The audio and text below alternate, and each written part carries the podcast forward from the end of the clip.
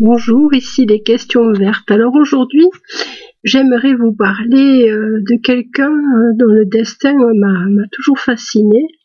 Il s'agit euh, de David Douglas, qui était un botaniste qui a longtemps sillonné l'Amérique du Nord.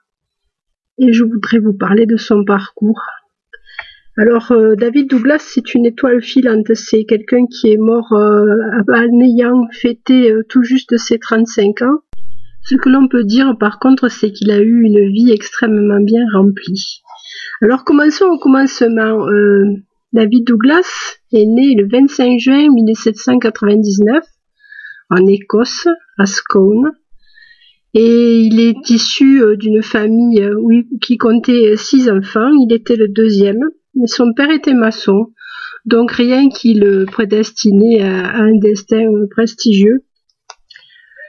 Mais euh, David Douglas avait déjà euh, l'aventure chevillée dans, le corps. C'était un enfant euh, qui certes allait à l'école et avait appris à lire et à écrire, mais qui faisait plus souvent l'école buissonnière que rester sagement derrière un bureau. Il était coutumier d'escapades pendant lesquelles il dénichait les oiseaux, il pêchait, et il commençait effectivement à, s'intéresser aux plantes. Par contre, le jeune David Douglas est vraiment passionné par les romans d'aventure. Il dévore euh, Robinson Crusoe, Simbad le marin, et ce sont des aventures qui le font rêver. À 11 ans, comme il est vraiment euh, réfractaire à l'école, il rentre en apprentissage en tant que jardinier au palais de Scone. Alors le palais de Scone, c'est la propriété du, baron de Valleyfield et vous verrez que souvent euh, les destins euh, remarquables euh, bénéficient de, rencontres dans, l'enfance. en l'occurrence, le baron de Valleyfield va permettre à, à David Douglas d'accéder à sa bibliothèque et il va pouvoir épuiser euh, tant qu'il voudra, ce qui lui permettra de d'agrandir euh, son érudition. Alors il est formé euh, à la botanique dans les jardins, il devient apprenti jardinier et son maître jardinier l'apprécie beaucoup, il le trouve très très intéressant même si il a souvent des, conflits avec les autres apprentis.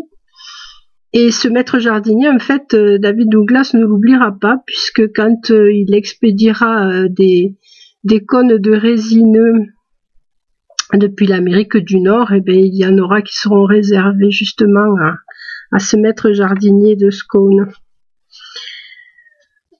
Très vite, donc, il se fait remarquer et il devient jardinier au Jardin botanique de Glasgow auprès de Sir William Jackson. Alors Sir William Jackson, c'est Hooker, pardon, qui est euh, quelqu'un qui est très très euh, érudit et qui est titulaire d'une chaire royale de botanique à l'université de Glasgow.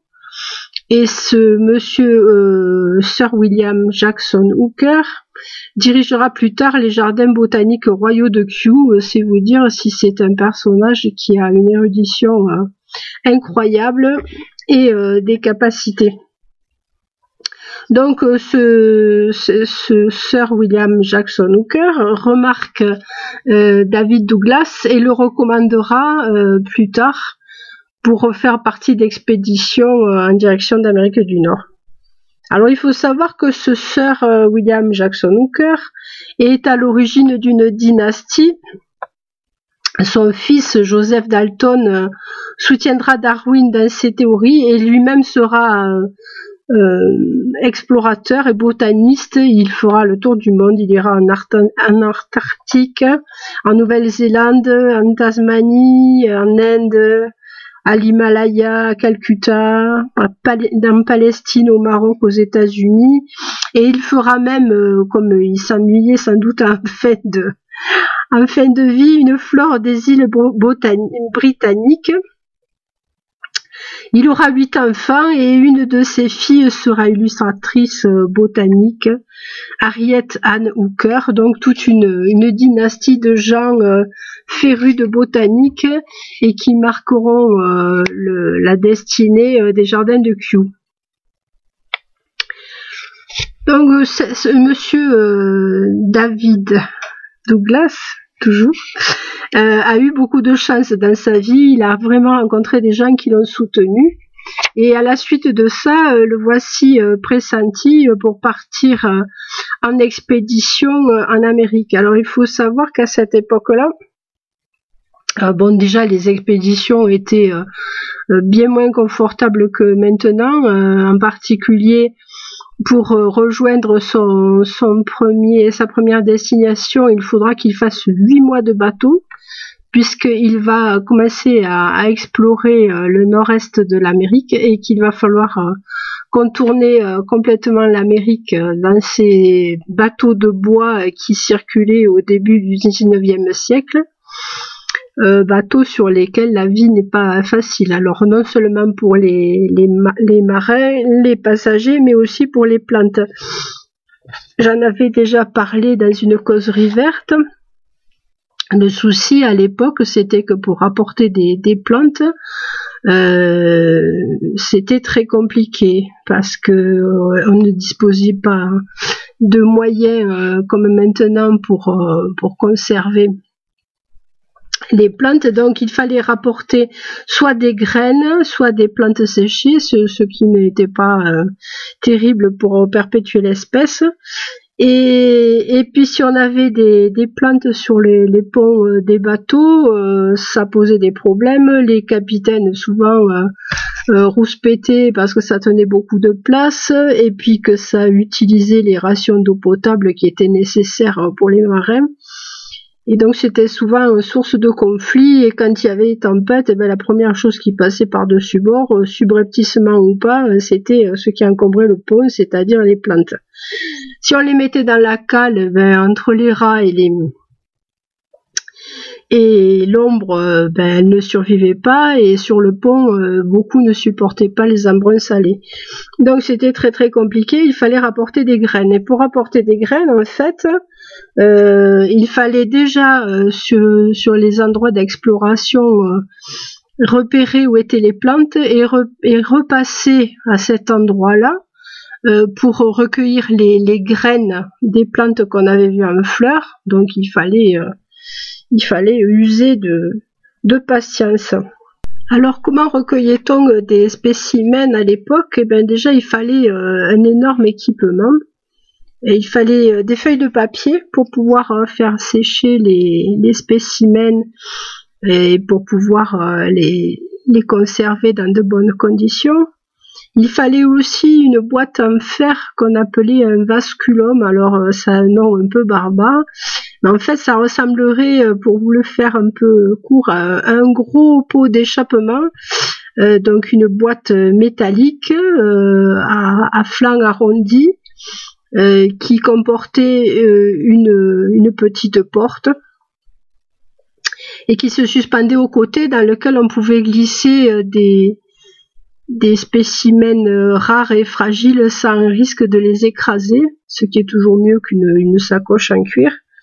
Et si vous avez le temps, allez voir sur internet, il y en a des très très beaux qui sont illustrés, donc vous cherchez Vasculum, et vous allez voir, il y a des boîtes absolument magnifiques avec des peintures euh, décoratives dessus. Bon, je pense que le modèle de Monsieur euh, Douglas était beaucoup plus rustique.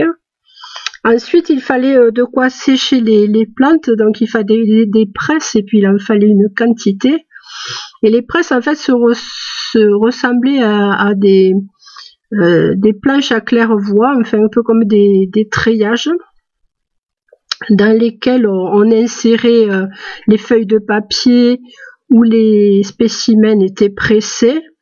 Et euh, l'idée, c'était de les sécher le plus rapidement possible. C'est-à-dire qu'à la fin d'une journée de récolte, il fallait euh, dresser toutes ces presses, parce qu'il y en avait plusieurs, à, la, verticale auprès du feu Et c'était le travail du, botaniste avant de s'endormir et ça, fait que souvent il s'endormait fort tard parce que toutes ces planches devaient absolument euh, être euh, être prêtes euh, dans les deux jours puisque ça permettait après de libérer les presses pour stocker d'autres spécimens.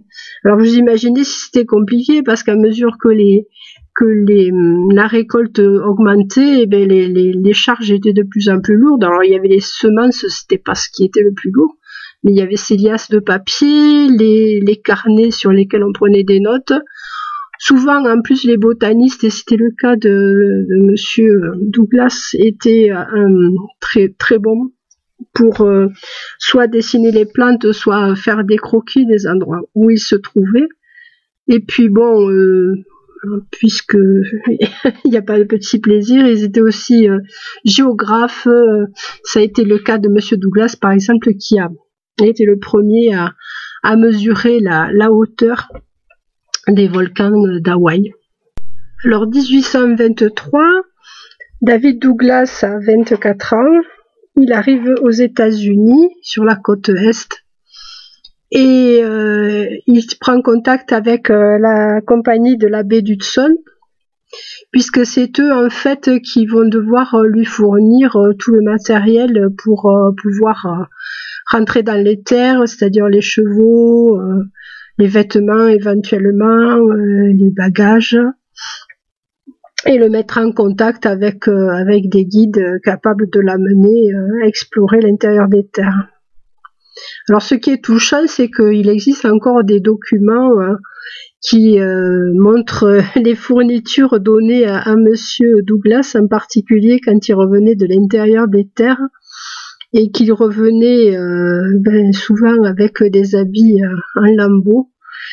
Et donc il y a un descriptif de tout ce dont il a besoin, les peines de savon, le dentifrice, les pantalons à flanelle euh, pour porter euh, sous les pantalons. Enfin, c'est assez euh, émouvant. Et puis il y a sa signature en bas.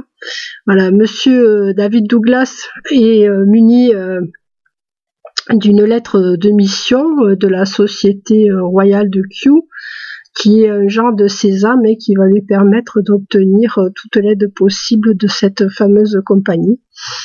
Alors à l'intérieur des terres, en fait, euh, il y a des zones qui sont vierges, mais il y a aussi des comptoirs et euh, de loin en loin, il est possible quand même de, s'approvisionner, donc des comptoirs et puis des forts euh, qui, parsèment le territoire. David Douglas va utiliser comme comme partenaire plusieurs personnes. Il va y avoir les chasseurs auxquels quelquefois il va faire appel euh, pour euh, obtenir des spécimens euh, d'oiseaux parce qu'il a, il a aussi fait un inventaire ornithologique des régions qu'il a traversées.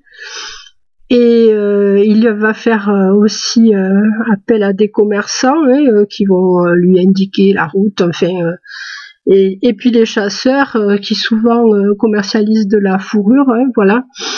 Et puis euh, les fameux les, les fameux Indiens euh, Chinook qui euh, qui l'appellent. Alors j'ai deux versions. La première version c'est l'homme qui ramassait des herbes. Bon ça on comprend.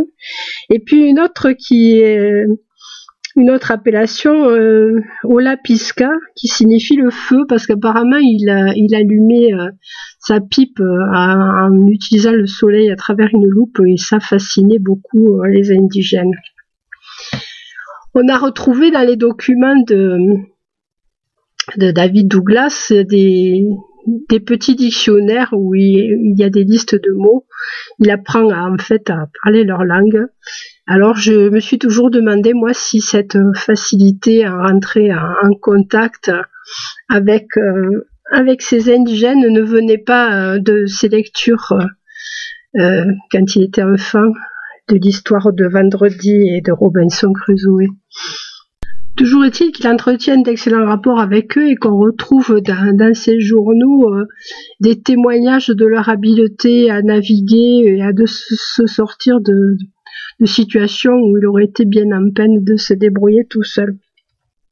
Il y a aussi dans ses carnets de remarquables peintures, en particulier des peintures, des peintures montrant des visages d'Indiens maquillés pour partir en guerre. C'est une des raisons d'ailleurs pour lesquelles il abandonnera lors de ses expéditions le nord de l'Amérique pour euh, aller se réfugier euh, plus bas euh, en Californie où il passera plusieurs années à arboriser.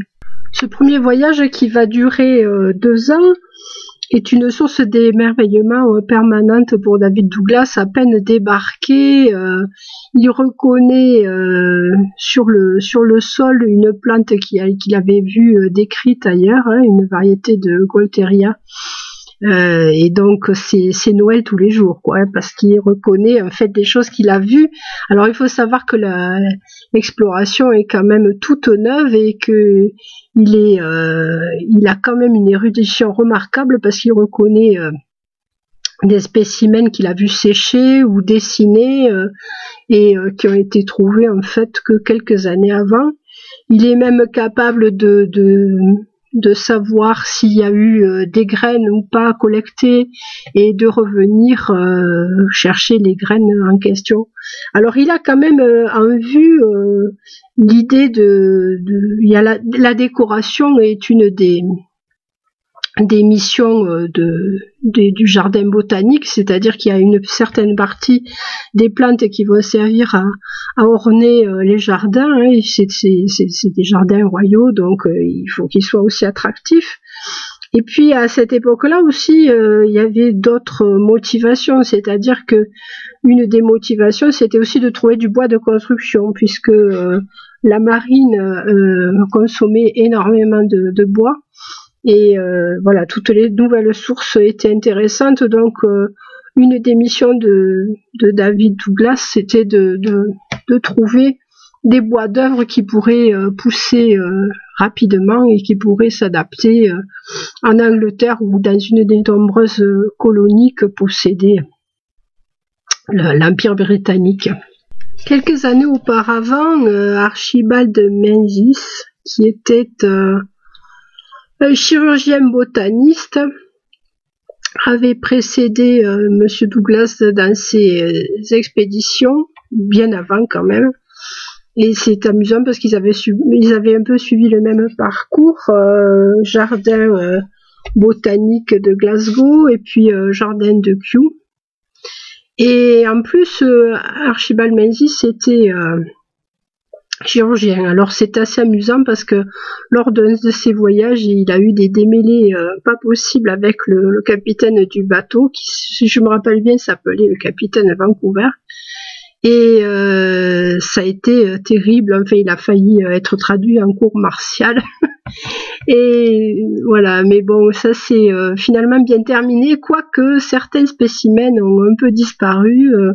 L'origine de leur querelle était souvent l'eau potable pour les plantes, ça ne change pas.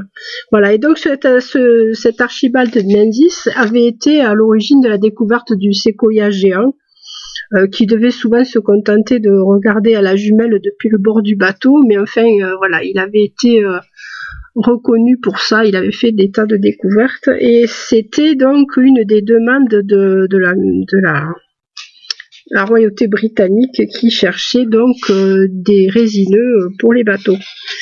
Et Monsieur Douglas, lui, David Douglas, a rempli tout à fait son contrat puisqu'il a découvert le pain de Sitka, le pain de Monterey, le sapin noble, le pain jaune, le pain de Lambert, le pain argenté et le pain tordu. Et à cela, il faut rajouter bien sûr le sapin de Douglas. Alors il porte son nom, mais à l'époque, quand M. Douglas l'a trouvé, en fait, il avait appelé en l'honneur d'Archibald Menzies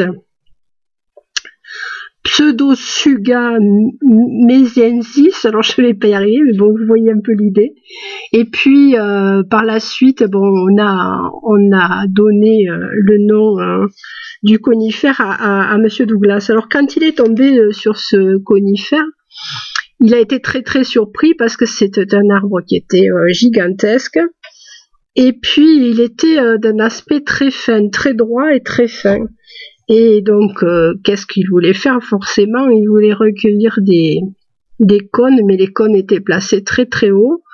Les arbres étaient gigantesques. Donc, avec sa petite hache, il n'était pas question de faire retomber des, les arbres pour pouvoir recueillir les cônes. Quant à grimper en haut, euh, il a essayé, mais bon, l'extrémité était tellement fine qu'elle n'aurait pas supporté son poids. Donc il fallait vraiment euh, chercher à, avoir des cônes euh, autrement. Vous voyez ces problèmes pratiques auxquels était confronté, bassement pratique. Donc il a essayé avec une carabine, mais bon, il a fini par quand même dénicher euh, trois cônes, mais bon, ça, demandait euh, beaucoup de temps et, de patience. Et euh, comme je vous disais tout à l'heure, ben, les premières graines, dans les premières graines, certaines ont été envoyées à son maître jardinier qu'il avait formé quand il était plus jeune. Alors ce, sapin de Douglas, en fait, on le connaît donc sous son nom maintenant. Il, est très très cultivé en France. On est je crois qu'on est en Europe euh, la deuxième surface de sapin de Douglas. Alors il est cultivé surtout dans le Morvan et dans le Limousin. Et euh, c'est une culture qui a été plantée, qui a été euh, lancée dans les années 1965. Bon, ce sont des, forêts que qu'on plante et qu'on récolte malheureusement d'un seul coup, voilà. Et euh, je vous conseille, si vous ne l'avez pas écouté, euh, de, vous, de, de rechercher le, podcast de l'émission de dimanche dernier. Donc 22 novembre à 19h45, c'était euh, Super Fail et c'était un spécial pain de Douglas. Ils vous indiqueront comment c'est cultivé en France c'était plutôt assez intéressant. Voilà, c'est un arbre qui est intéressant d'abord parce qu'il a un bois d'œuvre qui est rose et qui, euh, est très intéressant et surtout euh, qui euh, indemne de indemne d'insectes et de moisissures à condition qu'on le laisse mûrir assez longtemps.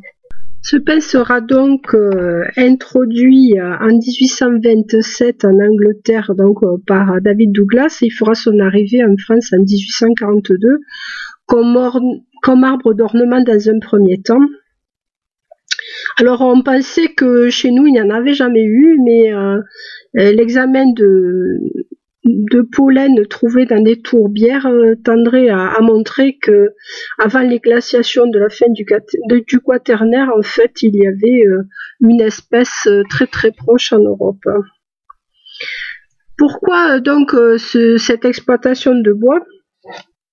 Euh, ben, je vous l'ai expliqué pour euh, surtout pour la, marine et euh, sur la façade atlantique il y avait des pins blancs mais qui avaient été tellement exploités que ça attendait à s'épuiser. En fait la trouvaille de Douglas va trouver des débouchés quand le, train va être va être installé puisque on va pouvoir faire traverser le continent au, grume de Douglas.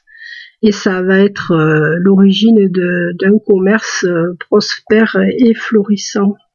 Après ce premier voyage, euh, David Douglas va revenir en Angleterre, mais il va être un peu déçu parce que peut-être n'est-il pas assez snob ou peut-être que ces, années d'exploration n'en ont pas fait quelqu'un d'assez comment dire, sortable. Toujours est-il qu'il ne trouve pas son compte euh, dans euh, la fréquentation des, milieux érudits euh, de Londres. Et il ne lui tarde qu'une chose, c'est de, retourner explorer, parce que c'est vraiment quelque chose qu'il a, qu'il a en lui. Alors il met quand même ses notes en forme et il range ses, spécimens, mais il repart euh, très vite pour euh, l'Amérique. Alors 1825, c'est un deuxième voyage, 1825-1826. Et euh, donc il retrouve les régions qu'il avait déjà explorées. Et cette fois-ci, il va travailler non seulement pour la couronne, mais il va aussi travailler pour la compagnie de la, baie de Hudson. Voilà. Et ce qui est intéressant dans, ces dans ces récits, c'est qu'on se rend compte quand même que c'est une vie euh, qui est très très euh, rude. Il parle par exemple des problèmes qu'il a euh, aux yeux quand il traverse des, zones qui sont qui sont très très peu arrosées, du froid, de la faim, et c'est c'est assez poignant. Je vais vous lire quelques petits extraits euh, traduits bien sûr hein, de ces, euh, journaux. Euh, le luxe d'une nuit passée sur un lit de branches de pin ne peut être apprécié que par ceux qui ont traversé la veille une vallée désertique brûlée par le soleil ou franchi auparavant d'épaisses forêts à travers d'inextricables amas d'arbres morts et de rochers. Les provisions se limitaient à un peu de thé, de sucre et à quatre biscuits. Impossible d'attraper du poisson, mais je fus assez chanceux pour tuer un jeune aigle à tête blanche qui me parut très bon à manger. Je fis un petit feu d'herbe pour faire sécher mes vêtements et m'allonger dans l'herbe, avec les pieds tout près du feu, mais je dus pourtant me relever quatre fois au cours de la nuit pour marcher afin de me réchauffer. Je suis arrivé sain et sauf à Fort Vancouver après avoir parcouru près de 800 miles dans la vallée de la Columbia. Je n'y ai rencontré personne d'autre que mes guides indiens. Mes amis ont eu du mal à me reconnaître et nul doute que sous mon vieux chapeau, mon visage dévasté avait l'apparence de quelqu'un qui a vu la mort de près. Alors j'ai euh, écouter aussi une émission qui est très intéressante mais qui malheureusement euh, est en anglais. Donc euh, il faut comprendre un petit peu l'anglais. C'est mon cas. Je dis bien un peu. Alors ça s'appelle David Douglas Naturalist at Work. Et il raconte de façon poignante euh, combien il a attendu des nouvelles. Il était resté deux ans sans nouvelles de d'Angleterre et euh, qu'il passe la nuit à se brûler les yeux à lire la lettre que finalement il connaît par cœur au matin. Je trouve ça intéressant, voilà. En fait, moi, ce qui m'émeut toujours dans ces témoignages, c'est le côté humain et, fragile. Donc, euh, trois expéditions en tout. On en est euh, donc 1823-1824. Ensuite, 1825-1826 et en 1830 retour au Canada, mais euh, il y a des guerres euh, indiennes et euh, comme c'est plus possible d'explorer sereinement le nord, il prend l'initiative de descendre sur la Californie et là il va faire il va faire des découvertes absolument extraordinaires. Euh, il, découvre euh, pas moins de 200 euh, variétés de, plantes qui seront envoyées et qui sont maintenant ben, dans nos jardins. Alors certaines qui avaient été pressées mais dont il n'y avait pas les graines et qu'il a eu la, sagesse de, retrouver et de, et de récolter et euh, d'autres qu'il a découvert ben, pour la première fois. Donc on imagine le, la somme de choses euh, qu'on lui doit. Et dans une vie euh, si courte, c'est assez impressionnant. Alors la chance tourne malheureusement pour lui en 1832. Il fait une, une incursion dans la région de la rivière Fraser et là, il lui arrive une catastrophe, c'est-à-dire que son, son canoë euh, coule parce qu'il y avait bien sûr toutes les traversées de rivières et il perd une grande partie de ses récoltes et de, ses carnets et ça c'est le, début la fin hein, parce que s'il il en est très éprouvé euh, il perd un œil aussi euh, donc ça ça devient euh, voilà compliqué. Il faut que je vous dise aussi que dans ce troisième voyage il avait un petit chien avec lui qui s'appelait Billy et heureusement, le chien est sauvé, mais bon, ça fait pas tout. mais euh, j'imagine ce que ça peut représenter après plusieurs années de, perdre toutes ces récoltes, ça doit être assez éprouvant. Euh, donc en Californie, euh, par contre, il se plaît, il se plaît beaucoup. la vie est, est, agréable. Il trouve le vin excellent, les filles jolies. et donc la région est très très riche. Il va découvrir des tas de choses. Et puis il va faire une incursion à Hawaï et malheureusement c'est là que se noue son destin. En fait il y a plusieurs, euh, il y a plusieurs euh, versions euh, pour sa fin de vie. la première qui dit que en fait il se serait intéressé d'un peu trop près à la femme d'un chef et que donc on l'aurait un peu aidé à tomber dans une fosse où on piégeait les chevaux sauvages. Euh, je désolé, les taureaux sauvages. et la deuxième version, euh, c'est qu'il aurait été en fait détroussé et puis euh, jeté dans la fosse, dans la même fosse en question. On l'a retrouvé donc piétiné au fond de, ce piège. Et ce qui tendrait à, accréditer cette version, c'est qu'en fait, il n'avait plus aucun argent sur lui. Donc voilà. Euh, il existe donc euh, là-bas euh, dans le, cimetière d'Honolulu une, une, tombe qui est à son nom et puis il y a aussi un cairn qui est entouré de, grands arbres. Je pense que l'idée lui plairait.